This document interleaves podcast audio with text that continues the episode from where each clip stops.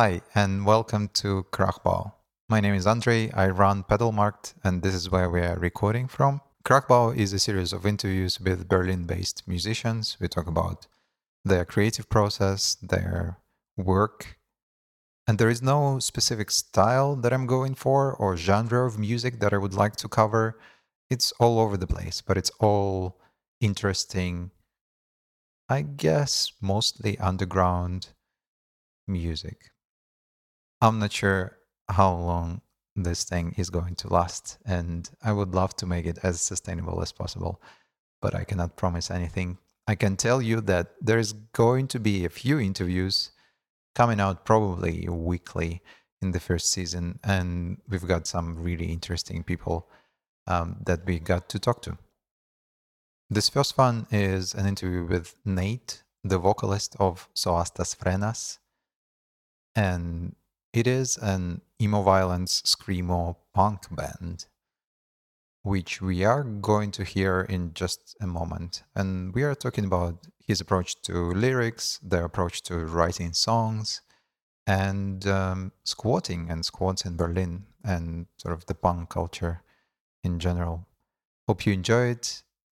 You can find all the links to the music that we are going to be listening and things that we are talking about uh, in the show notes, as well as all the information about the podcast itself. All right, that's it. The intro is over now.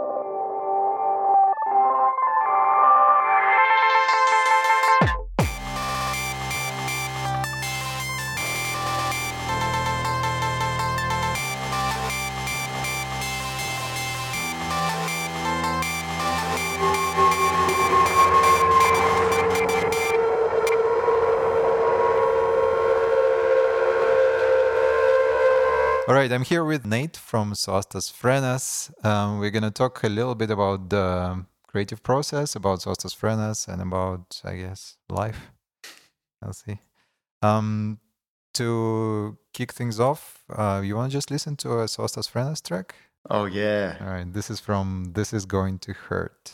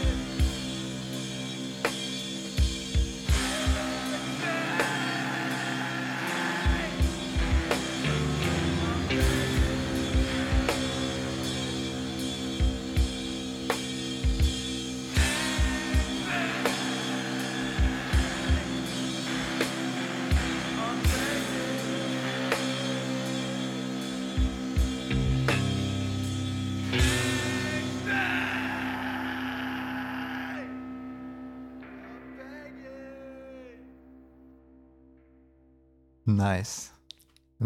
Those final bass notes really. Oh man, yeah. You as a bassist knows. Yeah, yeah, I'm like immediately attracted to that. Oh, that's the focal point of the whole band. that's, that's the whole point. Right. It all starts with the bass. Not even joking. How did you select the track in general to record? I guess you already had a few tracks when you went into into recording. Uh, why did you choose that one?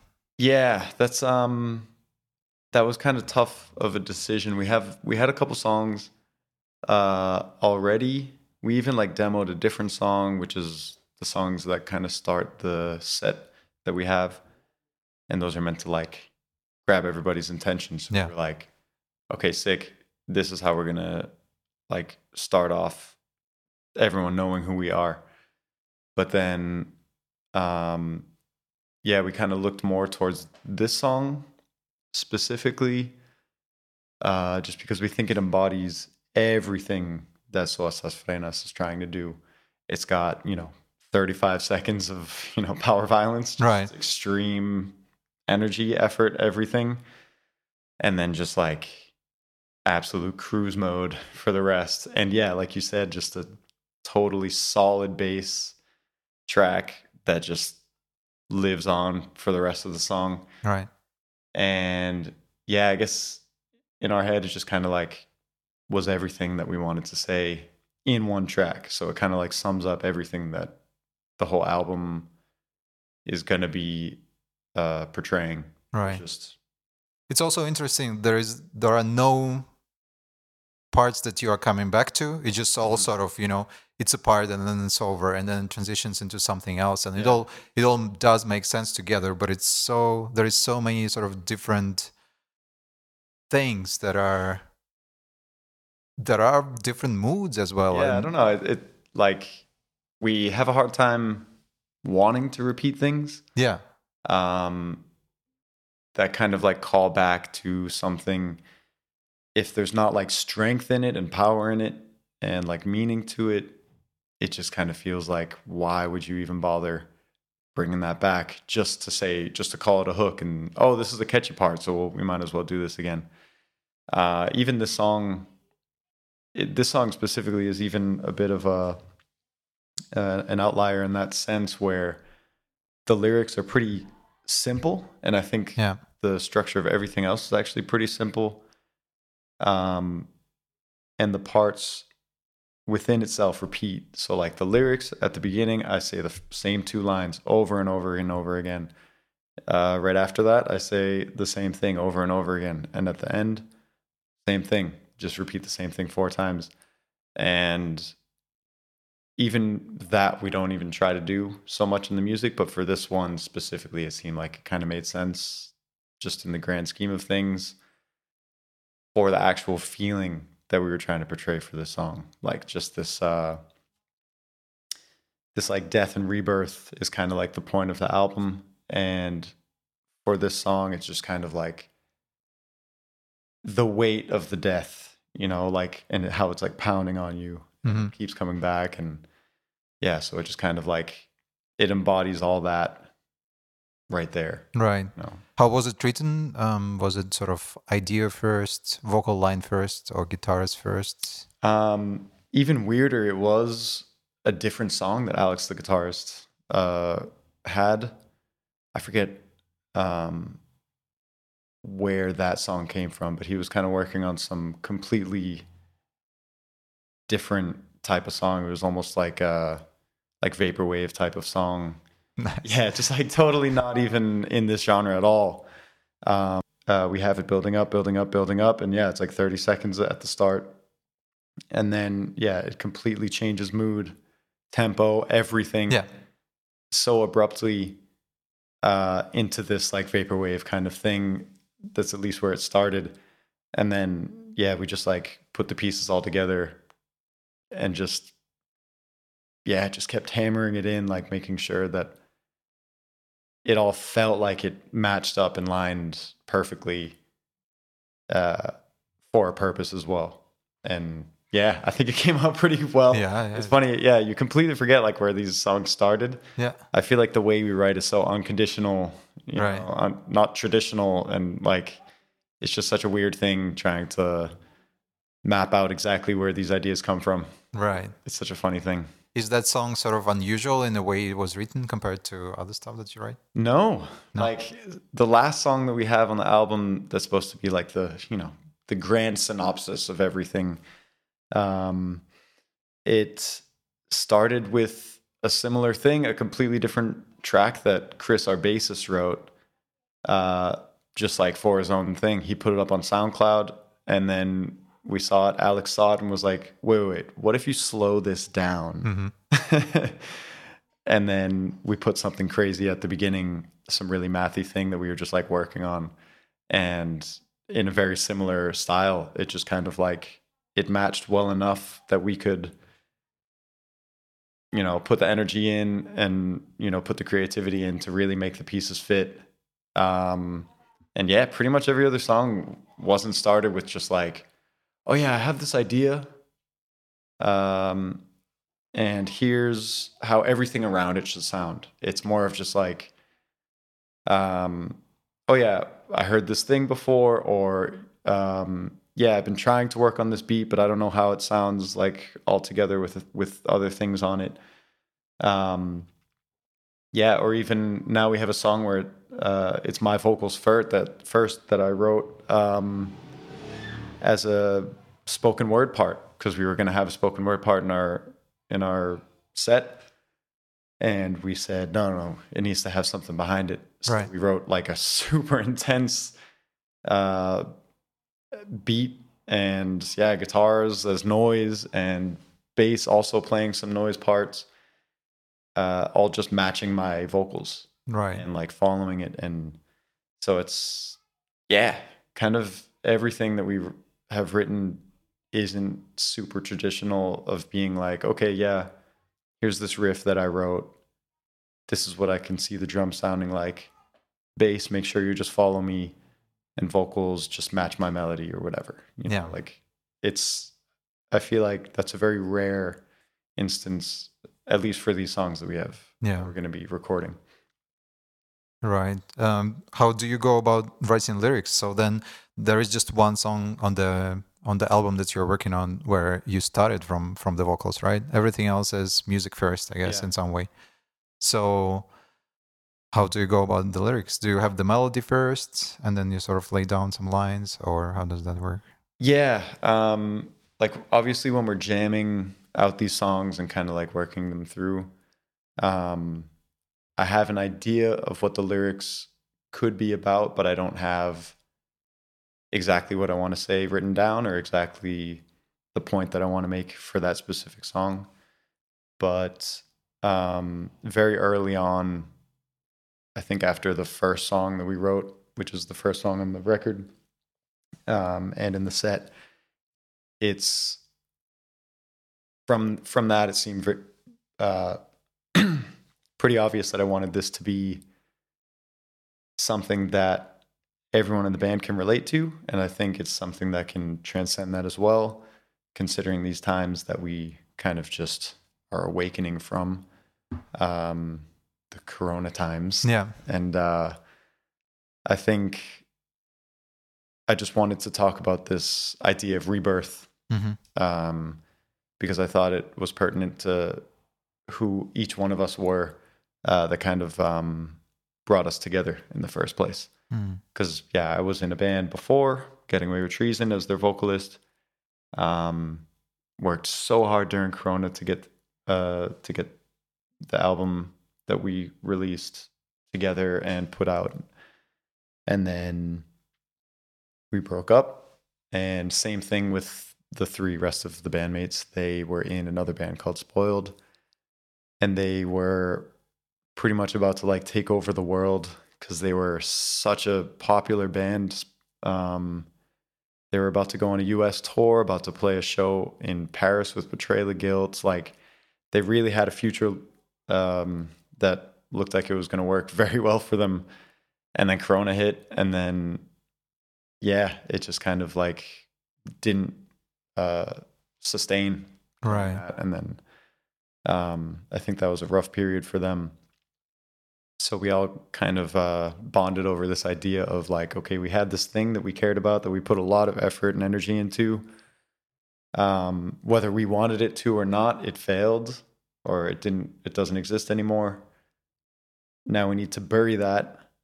Take what take the um, take the experience, take what we learned from it, put it behind us, and start fresh and just see where it can go.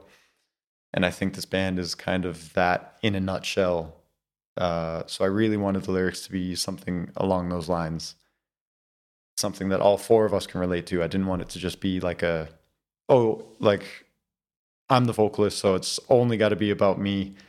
Um, something that only I can relate to. I wanted it to be everything that uh, we can all relate to in one way or another.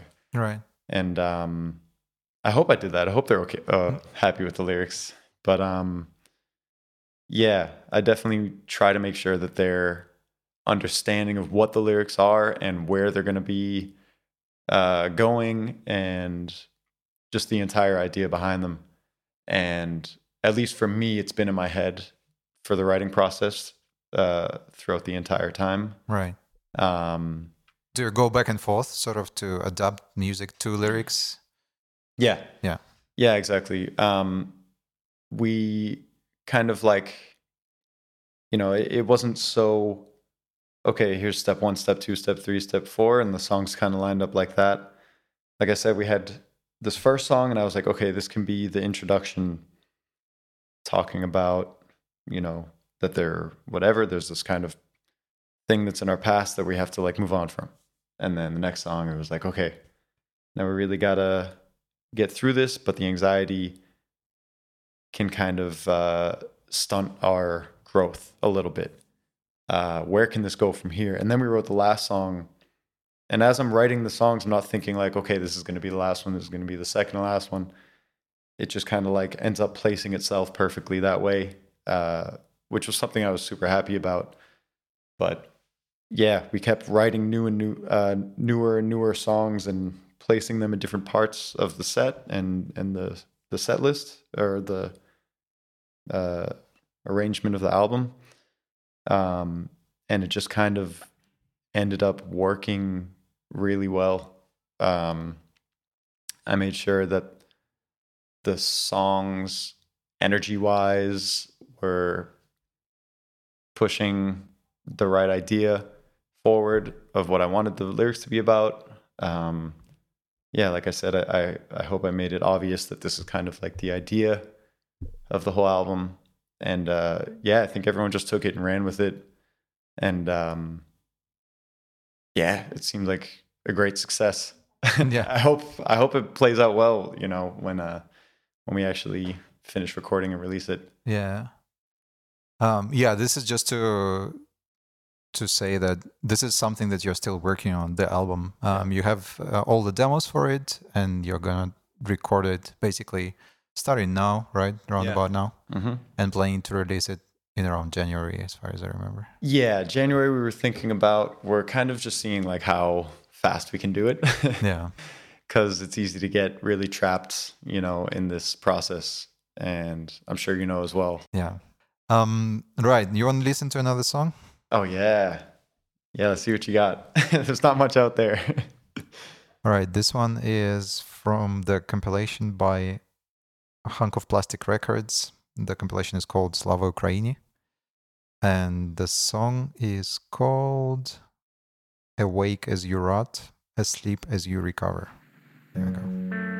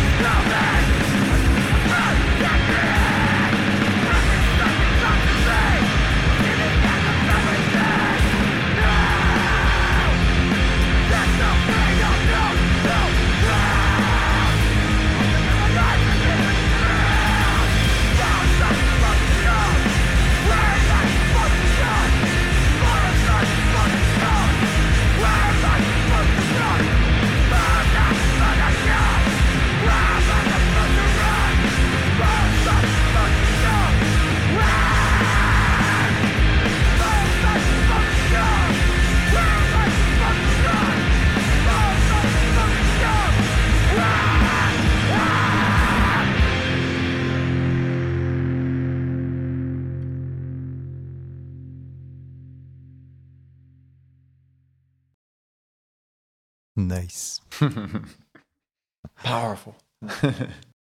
Did you did you already have that song when you got approached by the people from Hunk of Plastic?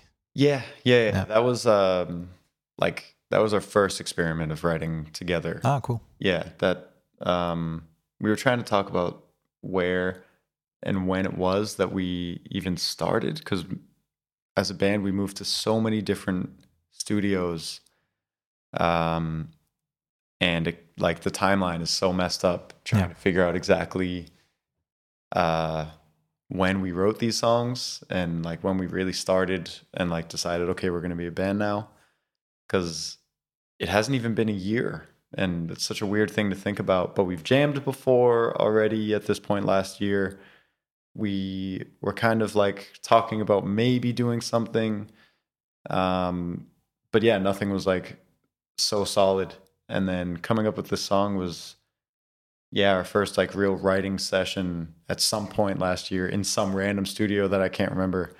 And um yeah we just started uh trying to like show off how uh how much energy we can put into these songs. And we just really wanted to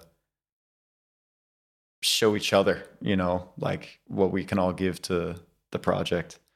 And yeah like we all pretty much spent so much time on those drums Right. because the drums are just in general like the most important thing that we have to offer because Marcos is absolutely insane um, of a drummer, and we were just like basically pushing him and just seeing like, wait, can you do something like that but twice as fast? Yeah. And then a random blast beat in the middle, and then like we speed up the tempo, and then you just keep going and never take a break. Mm.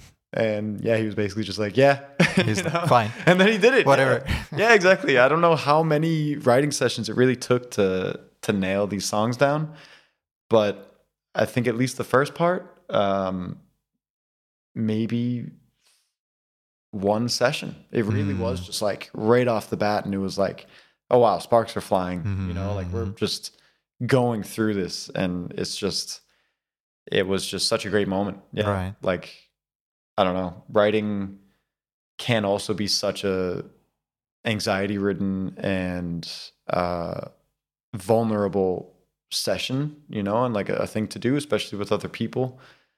Um but yeah, it just felt it felt so right from the very beginning. Mhm. And I'm very excited about that, very happy. Mm. Like I can't wait to write more songs with these people and uh yeah, I'm I'm definitely glad that we are stopping writing uh, to focus on the recording, but definitely always excited to progress and just like see what else we can do. Because like these songs have, you know, they're all. I'm sure to someone who doesn't understand the the genre or heavy music in general, it's gonna say they all sound the same, but to us they have such a dynamic uh, aspect to them, where each song could technically be to us a different genre, you Yeah. know, and that's something that we were kind of going for just like we all have such diverse music tastes and where we get our inspiration from um that no matter how pigeonholed other people want to make it like just saying that we're emo violence or just saying that we're a screamo band we really have such a wide uh influence uh catalog. And we really just want it all to be understood with everything that we write. And we don't want to just be like okay let's do this again just because this is what uh you do as this kind of band Um, do you have some sort of um, inspiration lyrics wise also? Do you sort of prefer certain bands or people? Um, this is the- when it gets interesting Yeah, yeah. um yeah i mean like to me lyrics are everything Yeah. like when i listen to band there's definitely bands i listen to that i don't the the lyrics can be terrible and i'm s- super satisfied with the band still it's not that i'm some kind of like elitist jerk about this stuff it's really um just when i hear lyrics that i enjoy uh there is a part of that that uh brings me more into that band. You know, like it's not necessarily the first thing that I hear that I'm like, oh, I heard they have good lyrics. Let me listen to them. Yeah. It's more of just, oh, I really like what they're doing. Let me dive into the lyrics and just kind of like see what's going on. Mm. You know, and and yeah, I try to do this like across the board. I listen to way too much music and I really try to make sure like it could be a rap album or a death metal album, just seeing like how trying to analyze like how they put these lyrics together, where they could potentially be getting these ideas from. Mm. Um, and yeah, even uh, what at the time was happening that kind of like led them to say things the way that they wanted to say it. How do f- how do you figure that out? Do you watch interviews or any other sources? Oh yeah, everything. Yeah. I I love watching interviews of bands and artists. I love uh, this platform called Genius. Mhm. Uh, you know where yeah they have People annotate lyrics, lyrics. yeah. yeah, exactly. Annotations, and it's more of like a community trying to figure out what the hell this person's trying to say. Yeah. Um, and even just that discussion, just it really shows how much it means to certain people, and I love that. Yeah, to me, it really is such an important part of the music. Um, again, like I listen to very dumb stuff that has the worst lyrics ever. Um, but even within that, there's a reason for it, you know, and, and as long as it matches the energy and it matches the feeling, it matches the music, there's a place for everything. You know, you can have dumb lyrics and still have a very powerful meaning behind them. Yeah. You know, like it's it's more just like a time and place for everything. Yeah. Uh, specifically, I, you know, I'm a native English speaker, but, but my English is terrible. Like I'm not this like grammar god. I'm not this. I don't know. Uh, you know, like really powerful idioms and Mm. metaphors, and uh, I have this like massive vocabulary. I have none of that, and I really try to make it so that you don't need that to enjoy the lyrics. Yeah. So for me, um, with the lyrics, I really pull from like a lot of mundane, I guess would be the the word for it, uh, lyricists that they might not be uh, someone that people go to to say, "Oh wow, his lyrics or their lyrics are so poetic and so deep and so powerful," but instead just like uh, lyrics that I personally felt on a level that maybe the lyricist didn't even mean, you know, to have people feel it on, but just it's so for me, it's like it's a very selfish um, aspect for me. Um, Yeah. just making sure that I understand what I'm trying to feel and also making sure that it's accessible for other people as well. Um, because if it makes me feel something, then most of the time it should mean that it can get put across to most other people and they understand it as well. I really want it to be super accessible the lyrics that I write. I don't want it to be like, oh, you have to know, you know, like Mm. uh, there's nothing to hide. hmm Uh, I know so many lyricists that purposely try to be like, Obscure. or- yeah, and, and code coded, you Yeah. know, and like, oh no, you have to really know in order to know what I'm saying. It's like, no, none of that's none of that stuff is necessary. I, I do understand the point of creating like a bit of obscurity to it and and wanting people to dive deeper into it and you know like they can put it up to their own interpretation um but for me you get such a deeper uh connection to lyrics if yeah the people who are writing them are very open about what they're trying to say Yeah. and yeah they're just being honest and they're not holding anything back Yeah, I think for me the challenge is, and that's what I would like to ask you about. I mean, I'm not a lyricist, and I'm, I I will never be because it's sort of it's not it's not my medium at all. But I think um, what sort of resonates with me personally, and you know that's also in your lyrics, um, is the ability to convey very sort of complex things, very complex abstract ideas in just a few lines of Mm. text, and that's sort of and that's sort of the mastery. That's you know the the sort of the poetic aspect, if you want, Mhm. of it. You know, being able to get to that ab- abstraction layer is the challenge. And I guess I don't know. Do you think about that? Do you think about sort of uh, trickling down because you don't have a novel to explain?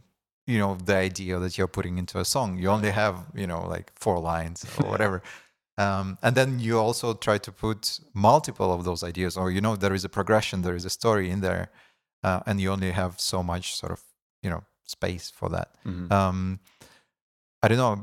Maybe it's a very abstract question, but I, I would also be curious uh, in like how do you go th- through that process of you know from forming a, an idea of you want to say, or does it maybe maybe it goes the other way? Maybe you just have a line and then you're trying to backtrack and refine it. Mhm. Um, like how does that happen? Yeah, um, it's definitely a bit of like an abstract uh, creative process. There's not like, okay, step one, I do this, step two. But yeah, over time, you kind of like create your own techniques and your own way of going about thinking about these things. Uh, and then actually doing them is also a completely different thing. For me, um, it's been such a journey, you know. Uh, been trying to write lyrics for probably about 15 years now. So, and it's something that I I've always known that I really liked. Um, so even 15 years ago, I remember doing, uh, like trying to write it all out and have these like v- visual uh, processes of okay, this is an idea that I want. Let me draw a web of ways that I can talk about that idea, uh, metaphors that I can write, like Mm. really having it all written down. Um, Sort of mapped out. yeah, exactly. Really trying to visualize and see all my possibilities Yeah. and not um not try to reach every single one, but just see how many I can fit in a song. Cause like you say, yeah, it can be a four minute song, it can be a two minute song, it can be a 30 second song. You only have so much time to talk about these things and you don't want to just be rambling just for the sake of rambling. You really want to say it in the most concise way possible so that the audience can understand what you are putting across and you feel good like this is what I'm trying to put across. Yeah. Um so yeah, like what it comes down to now to write these lyrics for the Soastasphrenas album, um what I would do is I would actually sit by the canal. Nice. Uh luckily most of the writing happened over the summer and it was a beautiful time outside. So that's why all your subjects are very innocent. Yeah, and- exactly. Very happy, very yeah. Uh, but for some reason, just like trying to like connect to nature in that way of just like being outside in a place that is where I can completely disregard most things from outside, uh, uh, like in my personal life, whether it's stress, whether it's family, friends, like I can just kind of shut everything off Hmm. um, just listen to the song a couple times or songs that I'm working on at the time and just think, just think and just see where my brain can go. I don't want to write anything down until something comes up um, that I actually already have mapped out completely in my brain. I don't want to Mm. I don't want to start something and then be like, okay, let's just see where this goes. I really want to make sure I have the entire idea. You sort of wanted to crystallize almost on Yeah. a subconscious level. Like, Exactly, you yeah. want to load your brain with like information and then sort of step away from it and let the Mhm. brain sort of subconsciously do do its work, I guess. Exactly. Yeah. Yeah. yeah. And even for a lot of these songs, there was this is the first time that I've had this kind of period of freestyling as well. Mhm. Um, just trying to think of phrasings and energy and breathing times and like how much I want to put lyric wise or syllable wise into Mhm. certain parts. Yeah, like you said, melodies, you know, like really uh, experimenting with these before any lyrics are written down. And Mm. that feels nice because your brain naturally goes to okay, what is the idea that I want to portray in the song? What are words and phrases that can potentially um, be lyrics? Right. You sort of have the skeleton already with the rhythmics and the melodies. Yeah. And then you just put meat on it. Exactly. Yeah. Yeah. And I make sure that I know which part of the grander scheme I want to uh, talk about. And I just kind of go ahead and just try anything that comes to mind, like, and just blurt it out. It can be complete nonsense. It can be not real words. It can be actual phrases. It can be something that I can potentially lay down later as an actual lyric. I, but I still make sure not to write anything during these processes, uh, during these times. Um, and then I'll go back later while I'm at the canal, at a place of peace, you know, not letting anything else in on my head into my head. Real just like meditative area where I can just get in tune with the songs, get in tune with my ideas, uh, and just kind of like see where they can go. And yeah, sometimes I can finish a song in 45 minutes, even if it's like a three minute song. Uh, sometimes it takes me a bit longer if maybe the idea doesn't come so easily, or I don't know exactly how to how to word what I'm trying to portray in the lyrics. Um, Do you ever go sort of back to to music and change anything based on where sort of the, the lyrics are taking yeah Sometimes, yeah. yeah. Um, if I have an idea, like okay, the lyrics for this part are going to be, or for this line or something, are going to be a lot more intense than the rest. I'll either talk to everybody else in the band and just say like, hey, I want this part to be a bit more intense, or maybe a bit more dry, mm. so that my lyrics can come through a bit easier. Mm. Um, and yeah, make sure to match them, but also let them match me so that it's like a more uh, decent fit. Is there an instrument that you reference sort of more often um, when you're sort of creating either that skeleton mm-hmm. of you know the vocal part or lyrics? It's mainly drums. Yeah. Um, because I, what I find, I mean, especially as a vocalist, who most of the time doesn't really have like a melody to my vocals, it's mostly rhythm.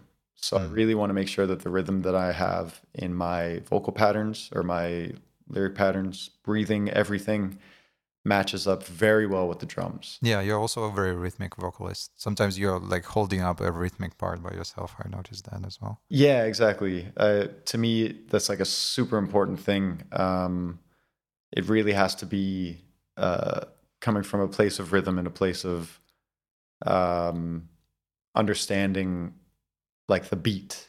Yeah. Everything else can kind of come afterwards if whether, you know, I sing on this part or whether I just scream or like which kind of scream I'm trying to to do all that stuff can, is kind of secondary.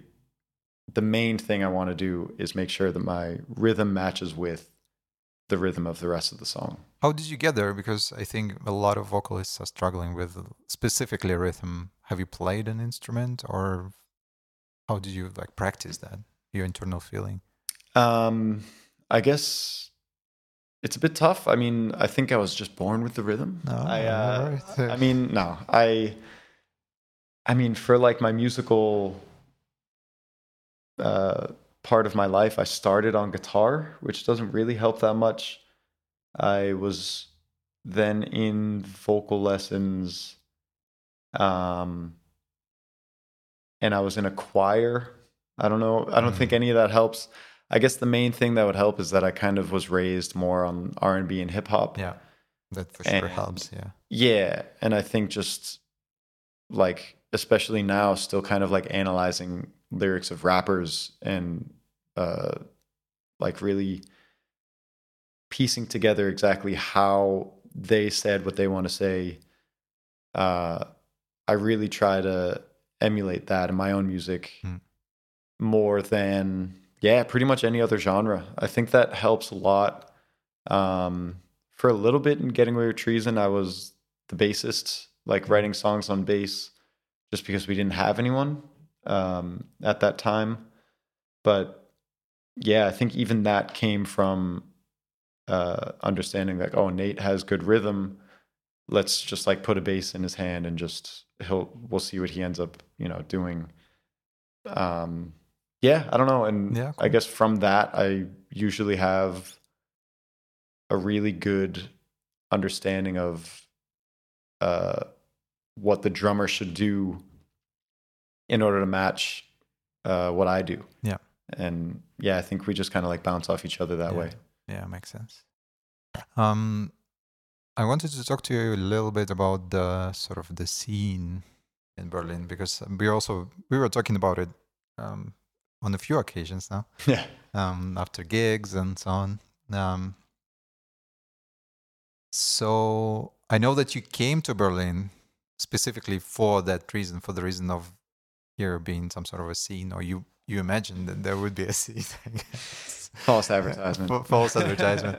um, but yeah, maybe just tell the story of why you came to Berlin. Yeah, for sure. Um, so I was living in New York at the time, um, and same thing there. I was really hoping that there was some kind of scene uh, because that's again what I was told. There was some kind of scene, and it was really nice. Um, but I And we are talking specifically about like emo, screamo. just music in general, Right. like just making sure that I can live somewhere that's a musical place. Hmm. Um, for for New York, it was more of like an indie punk scene, Yeah. which is really nice. Like I, I still really appreciate uh, everything that was going on there, and I still let that influence me and who I am and uh, everything uh, today. But yeah, it was just a really big uh, disappointment from when I was there because it was like the very tail end of what uh, about just what any scene would have been there. Mhm. Um, all the venues were getting shut down. All the bands were either breaking up or uh, kind of past their prime. Hmm. Um, and coming from um Massachusetts, the Boston scene had it always has this kind of like four year reset because it Boston's like a very big um, college town, basically, like Mhm. over 200,000 college students. And they kind of like, they get to set the scene on what the culture is at that time. And yeah, like bands will only last four years and then they'll move on and then whatever, that's it. Um, so I was just kind of like really sick of that. And I really just wanted something that I could call a home, a scene, a community, anything. And when it came to thinking, okay, now maybe I can move overseas uh, after never leaving America before. Um, yeah, I checked out London, Amsterdam, and Berlin just because I don't know anything about Europe or anywhere else for that matter. Um, Americans are kind of propagated to think that you know America's the only place you can be. Um, yeah, so we so I checked that uh, checked out these three cities, and really the only place that had any kind of potential was Berlin. Mhm. Uh, like London was very similar to New York, where it was just kind of okay. There was something here in the past where, like, as a city, it's beyond that. Hmm. Uh, it's more whatever about money, whatever else. Yeah. Um, Amsterdam was just a bit too touristy and too small. Mhm. Um, and Berlin, yeah, it was just, it was just right. It Yeah. it had the groundwork of cities like London and New York, uh, but also still the infrastructure to this day. And that was very exciting to me to even hear that squats were still a thing is Yeah. insane to think about in America. Mm. Like that does not exist. Mhm. Uh, I was also living in the Bay Area um, near San Francisco for a while. And in Oakland, they have like a lot of really cool art, uh, art scene areas, like art, like different projects that they have going on, um, different community centers and everything. But there was this really big time, uh, this really big event that happened where one of the places, because it wasn't up to fire standards, uh, there Mhm. was a fire that broke out Mhm. and I think like 70 people died Oh, from that. And yeah, it just goes to show like how much people are begging for these kind of areas that they're going into these like really dangerous, potentially deathly or deadly uh, scenarios. Yeah. Because there is, I guess, there is also no space, no other space. Yeah, it's not allowed, and to to be able to be up to fire standards, fire code, whatever you know, to be like And be available and reachable. And Yeah, exactly. Like all those things, and they sort of, and then they contradict, and there is no no space for that sort of music, and then people do gigs wherever. Yeah, exactly. And you're just kind of like forced to the outskirts or yeah, forced to these very dangerous situations.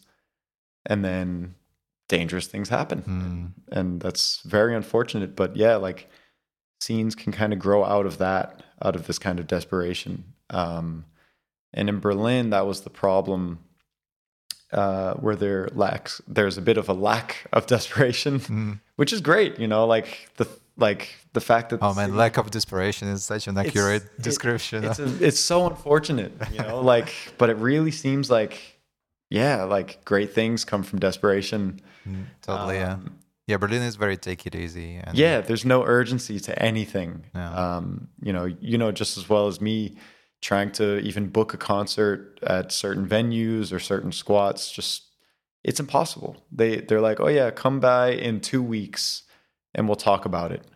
And then we'll let you know if it's even available. Yeah, but it's also, I guess, it always, I guess, has been like that. Or I feel like we are also a bit of outsiders, you know, and then Exactly. and then you know they have the the ways and they have the the culture, their community, and they're uh, protective of it, and that also makes sense, I think, to me. For sure. Yeah. Yeah. So to to then like focus on Berlin, moving here was such an important thing to me because it seemed like there was such a great scene. Um, one of the main specific things that got me to look even deeper in Berlin was the Miss the Stars Fest. Mm. Um, to me, that is incredible. You know, like like Fluff Fest in Czech Republic. Um, what is this fest? this fest in Berlin called Miss the Stars. It's um, it's more of a screamo uh, alternative festival that happens once a year, usually in May, um, at a squatted venue called uh, Zukunft am Ostkreuz, and it's a pretty small place, um, but they have the ability to bring such uh, large bands, at least in the scene. You know, like it's it's not bands like Nickelback or something. It's yeah, bands like Betrayal the Guilt that I said earlier, State Faults, some of my favorite bands from the U.S., but also bands from all over the place. They have Indonesian bands play, Russian bands, and they just they have the the know-how to get all these bands to get there um, and make it worth it. You know, whether it's not just uh, based monetarily. Uh, they can say, "Hey, maybe you've never come to Europe before. We can book an entire tour for you, as long as you play this festival Yeah. in Berlin." And Mm. I find that incredible. The amount of administration that goes into that. Like, it makes sense that uh, that the the main guide never wanted to make it anything bigger than it was, um, because I understand that that's so much work, you Mm. know, and and it really takes a lot to have to like to do these things. And he really, it it was just such a DIY approach. It seemed like, and I was just so excited knowing that something like that existed here. And to me, that is the the main importance of groundwork. You know, being dug out for a scene to to thrive. Um, I would think that if I had the idea to move here because of something like this, so did a lot of other people. Yeah. Um, and yeah, I've been here for five years now, and of course, two of them were, uh, you know, mainly Corona years. Um, but for the most part, I was a bit disappointed that I was wrong in that sense. Um, but yeah, you, you make a really good point that maybe there is something, um, but they want to protect it to make sure that um, it goes exactly according to how they want it to. Um, if it's on any grander scale, and if they let um, people from anywhere kind of like manipulate it however they want, even if they want to join it and try to uh, make it a better thing. Um, yeah, it's it's a difficult thing to really uh, hold control over. Yeah. Um, Mm. so I, I definitely understand that, um, and that goes as well for all the squats that happen here uh, that exist here still. They seem a bit standoffish um, to people who, you know, don't live there or aren't exactly part of that exact scene. Um, I totally understand that, and they kind of want to make sure that they're working with people who really care about the cause Yeah. and really, I think that's it. I think yeah. yeah, You you got it exactly. And it's usually also people that are in much more desperate situations than, you know, a bunch of like emo kids like us. Yeah, yeah, Just, exactly. just going and doing, hey, well, can we do a show here? yeah, yeah. And they're just like, what? what are you talking about? like we are trying to survive here. It's yeah, like- yeah. yeah. That's the thing. Like the good, it's a good thing and a bad thing that music, that music communities, music scenes are obviously much more than just music. It's it just like it transcends everything, and and when you talk about it more as a community, yeah, it's uh, it's your life, you know, and to kind of just look at these places and be like, oh, you know, can we play a concert here? It's not exactly uh, paying respect to their life, to the way that they live, to the community that they've worked so hard to create. Um, so I do understand that that's like a bit difficult for them to kind of, oh yeah, totally. I'll I'll put you over everyone else. You know, Mm. like they, they have everyone there is so in, deeply ingrained. You know, like within that scene. You know, it's been around since the '80s, '90s. It's not something that someone who kind of just got here can kind of like pave their own way like straight in and become like the most important person oh yeah this guy wants to talk to me okay great i'll get back to him the same day Yeah. you know yeah, like no. we are not the first people on their minds and i totally understand that and i respect it um it just yeah it just makes me want to work harder anyway to to really gain this trust and respect um but yeah it's just it's a tough thing to to come here and kind of like not get everything that i want you know Yeah. immediately i feel Yeah. like a child like Yeah. throwing a tantrum being like why why isn't everyone just like looking at me and being like oh he's gonna save us you know Right, right. not you know it's it's a bit of a savior complex yeah um and it's also i guess important to to to say to people that don't live in berlin and don't know the situation that the um the squats here are now being sort of um, gradually pushed out and the people are being displaced. And the situation here with um, squatting is not as good as it was in the 80s and 90s and um, it's it's getting harder and harder i guess as in any sort of large um, city that is actively being gentrified it's it's super hard um, but it's great that I guess we got to witness it and be even a small part of it. Like I'm always so thankful for that. Like it's insane um, to be in those places and to talk to those people. It's fantastic. Absolutely. Yeah, they really seem like relics, you know, like they're they're something that it means so much, you know, like really showing what they had to go through just to even exist and how unfortunately that seems to get harder and harder every single day to go from a absolutely abandoned building that nobody wanted to claim, nobody wanted to fix up to then a beautiful art space uh, and living space and just great community in general. Uh, it's something that in the US is so unheard of. And it's something that in my mind, I've wanted to be a part of something like this forever. Mm. It wasn't until I moved here that I realized, oh, it exists and it existed in the past. It's something that has happened before. So this uh, thought of mine that I thought was ori- original, Mm. it's not an original thought. Mm. Um, and it's just it's such an incredible idea, and to have something like this as a community would be something uh, that yeah you have to work for, and that's that's the part that uh, was a bit hard for me to understand. Um, especially yeah in the face of adversary adversary adversary my english isn't good um, they like Berlin very slowly compared to places like New York and Boston and San Francisco, um, but still, albeit uh, at a pace that isn't comfortable for everybody, uh, is going m- more and more towards money. Yeah. And these art spaces and communities everyone's happy within it, but that's because they live a life mostly free of money, Mm. only paying for absolute necessities, things that money only money can buy. Um, but it was quite a wake up call to show how much money wasn't necessary.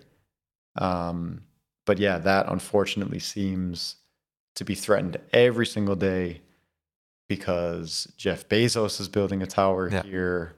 Um, the, the the property values have been coming up, and that that invites sort of yeah violence pretty much. uh, yeah, yeah. There's been some pretty violent uh, raids that have happened mhm. at a lot of uh, these squats. Um, very specifically in this neighborhood that uh, I visited when I first came here, uh, Neukölln. I was super excited when I saw my first squat. That was Friedel 54. Mhm. and they um it was a beautiful building they have it just covered in art um very ingrained in the community um it didn't seem like anyone didn't like that they were there it really seemed like something that was uh celebrated by the community around them um i was in uh, an apartment right down the street. And there was a day where they had a rally outside, a demo, Mm. and um, and I didn't understand. Uh, I didn't know what they were doing. I thought it was just like, oh yeah, they're just kind of like celebrating.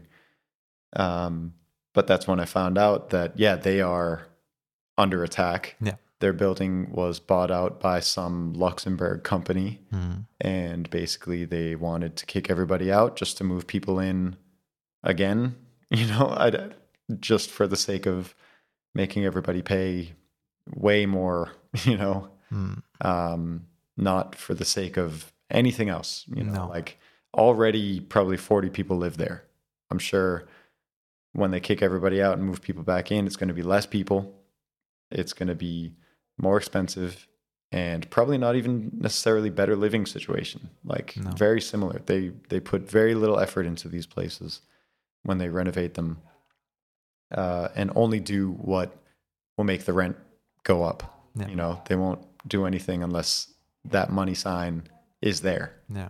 um, and that was a very unfortunate thing to kind of get that understanding right away. Uh, by the time I moved um, that next year into a different part of the neighborhood, um, the building was gone. Mm. It was totally wiped out. They even repainted the walls on the outside. They didn't want any sign that the, that that building used to be a squat. Yeah. Just completely wiping out this amazing history. Yeah. Um, these are historical places. These are cultural places. That these are places that should be celebrated in history and today. You know, things that really should be kept alive at any uh, possibility. It's it's things that make people want to move here. They create a culture around them and a community around them that welcomes people. You want those people to also be accepting of them. When it starts to turn and people see, oh, this now can become a monetary gain, that can actually wipe it out because absolutely everything that they do isn't surrounded by money and it's more surrounded by community and culture. And yeah, it's a very unfortunate thing that uh, whenever I have to see something like that, and in my five years, that's happened countless times as well. Yeah, I feel like pretty much a couple of times a year, maybe even more frequently, there is something that is closing or people are protesting. Yeah, during Corona, they really took that Yeah. time to make it extremely hard for those places to exist. Yeah, And they said, okay, nobody's in the streets uh, because we're not allowing protests uh, because of Corona regulations. Now we're going to just ransack these places and raid them, mm, sometimes very brutally. mhm. Um, yeah. And they really took advantage of that situation for the worse. yeah, And yeah, it's it's been a pretty unfortunate situation. But uh, we're hoping that there can be some kind of help for them in some Yeah. way or another. But the main thing that uh, I guess that we uh, in Soastasphrenas are working on is more just trying to keep the spirits high. You Mhm. know, there's not much that we can do from the inside. Uh, the logistics and the administration of these kind of places and make sure that they making sure that they have what it takes to keep going and Yeah. be prepared for these kind of raids. But we really want to make sure that we keep the spirits high by trying to throw shows at these places and yeah. And you just Really- had one just last Monday, right? Um, yeah yeah that was an incredible show yeah. Tell tell me more about that. I'm not sure if I can say the place. I don't know, but um, it was at a very well uh, squatted building um, and one that I've only been inside once before. hmm Um, they're a bit hidden, but for a good reason. This way that they they have a bit less uh, of a problem with uh, whatever you know paperwork, government, anything. Mm. Um, and when I went there for a concert, it just seemed like there was such a great community there um, that I really wanted to be a part of it. And luckily, I the guy who kind of helps run everything, at least on the venue side of things, um, he just works the bar. He's just like a regular guy there. Uh, so I got to talk to him, and we got to the idea of throwing this concert there. Hmm. And uh, we had these bands from Bratislava and Budapest that wanted to come through Berlin. And it is extremely hard to book any concerts. Um, but luckily, I was able to do the groundwork and we were able to throw a really amazing concert there. Yeah, it was great. Yeah, we got to open up for them, um, and really show them what the community should be in Berlin. And uh, yeah, for a Monday night after a huge weekend of partying, for it was packed, and yeah, the energy was great. The people were great. I mean, so many great conversations. It was fantastic. Yeah, such a nerve wracking thing. You know, so much can go wrong. So Yeah. many uh, anxiety ridden problems, you know, that you kind of create yourself. What if nobody shows up? Oh, did I do enough advertising? Um, and then, yeah, when it came down to it, it just went so well. hmm And it was just such a great relief that we were able to welcome these bands to Berlin in that way. And yeah, just able to throw such an amazing concert. It's just something that I hope can be easier in the future, you know, like as we kind of get our name out there a bit more in the scene. And uh yeah, it's hope hope that people can just kind of say, Oh yeah, that's a band that we can trust, you know, with uh putting on this concert. We can give them the keys so that they can set up the stage, you know, like it's not something that you kind of always have to be supervised doing and oh can we really trust this band can we because yeah i mean unfortunately in a lot of cases that isn't the case you know and maybe you just want to throw a concert just to have a reason to party or you know Mm. which there's nothing really wrong with that either but you still have to be responsible because you are responsible for that night as the hosts as the promoters everything so if it doesn't go well it really all comes back to you Yeah. um, but luckily yeah we we took the time and the attention and the care to make sure that it went well and it went really well I'm, and i'm very excited to say that i really Yeah. hope more situations like that can come in the future Yeah, totally. as it Uh, grows Hopefully. Speaking of that, what what is next for you in the future? Uh, do you have anything planned? I mean, um, geek wise and yeah, record wise. Uh, the main focus right now is is the record, trying to record as much as we can um, while we have the time. Mhm. We were we weren't going to push too hard to play or uh, put on more concerts hmm uh, in the near future because we wanted to focus so much on the recording and the mixing. But um, we were still asked to play a couple concerts. I'm not sure what exactly I can say. I don't know. I don't think anything is um, like left up to. Uh, I I don't think anything is having a hard time uh, being put together, and maybe it won't happen. I think it's it's all still going to happen, but we have a potential show even just mid November, hmm um, just in a friend's uh, studio, uh, just to keep the spirits alive again, and just kind of like keep our name out there, and yeah, just kind of like see what happens with that. Um, And you're gonna post it, I'm guessing, on on your socials, right? Because right now, or is it is it a secret show? That's what I mean. I have no idea. Right. I- that's why I'm like, I don't know if I can say too much. Yeah. I, I don't know what the idea is, but um, Yeah. yeah. we just want to keep playing. Uh, we got offered to play a weekender in Poland, going out to Warsaw, and then play one other show somewhere between Berlin and Warsaw.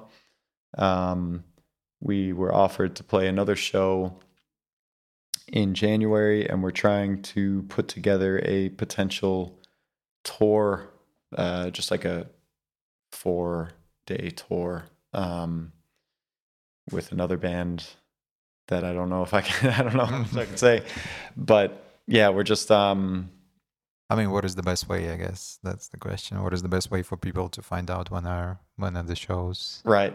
Uh, yeah, I mean, we have an Instagram at Soastasphrenas. Uh, if you can ever figure out how to spell that, I'm gonna put a link into the, in in the description. perfect. and and you can also go and support us as friends on Bandcamp. There is currently the two track album. Uh, this is going to hurt, and there is gonna be more stuff coming out hopefully soon. I mean, no promises, yeah, exactly. There's no exact release date, but but January at the we latest. can say that the demos are already there for the whole thing, right? So Still something to hear. Yeah, Yeah. exactly. Yeah. Just just DM me and maybe I can give you a little sneak peek. I don't know. I can't say that. No. no. but I mean, I guess what's important is that you know things are in progress and things are gonna come out. Oh yeah. This is just the beginning. All right. Thank you so much, Nate. And uh, yeah, talk to you, I guess, soonish. Hopefully after the album is out. Absolutely. Thanks for having me. All right.